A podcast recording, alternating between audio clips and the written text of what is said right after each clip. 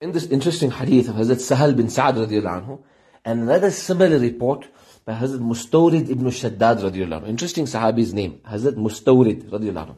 He says, I was with this delegation of Sahaba, radiallahu anhum, and we were with Allah's Nabi sallallahu alayhi wasallam, and we passed this lamb that had totally been cast aside, it had been thrown away.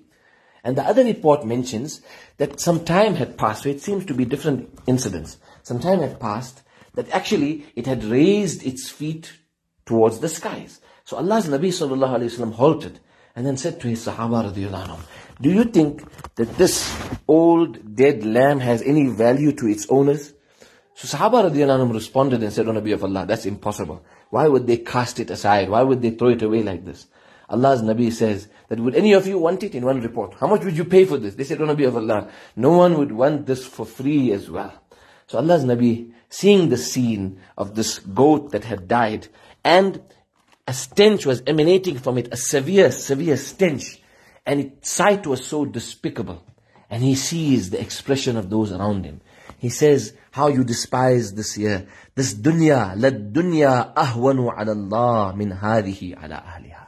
This dunya is more despicable, is more lowly before Allah subhanahu wa ta'ala than the manner that you despise and look towards this rotten, old, decrepit lamb or goat. On one report, Allah's Nabi sallallahu wasallam was resting on a straw mat.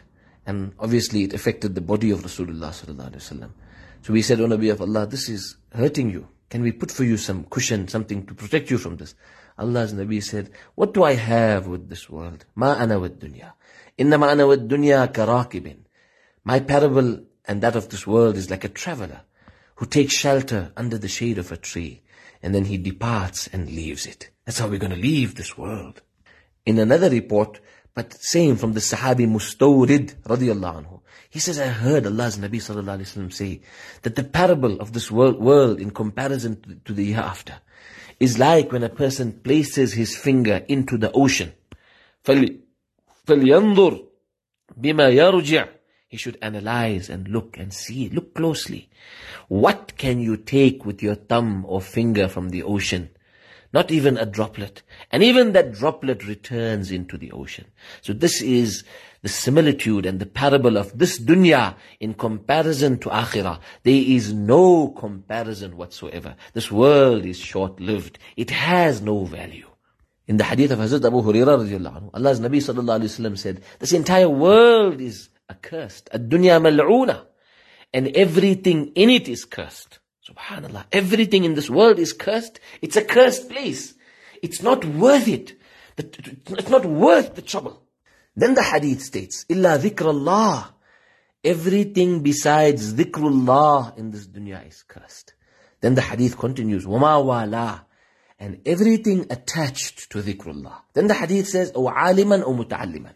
And what else is not cursed is he who imparts Allah's deen, teaches others Allah's deen, and he who loves and aspires to learn Allah's deen. But let's go back to the first part of the hadith. This world and all its components is accursed. Illa dhikrullah wa ma wala. What is saved from this curse is dhikrullah and everything connected to the dhikr of Allah. So we learn that if our homes make us make dhikrullah and we remember Allah and our home is connected to dhikrullah, that is out of this curse. Our businesses are connected to dhikrullah and for the deen of Allah. Dhikrullah also means the deen of Allah to take the name of Allah, to uplift the deen of Allah subhanahu wa ta'ala. If our car is to remember Allah and to serve Allah's deen, serve Allah's people, it comes out of this curse. So if we want to come out of this curse, we have to connect everything to Allah's deen and for Allah's sake and use it for Allah subhanahu wa ta'ala's people, Allah's creation.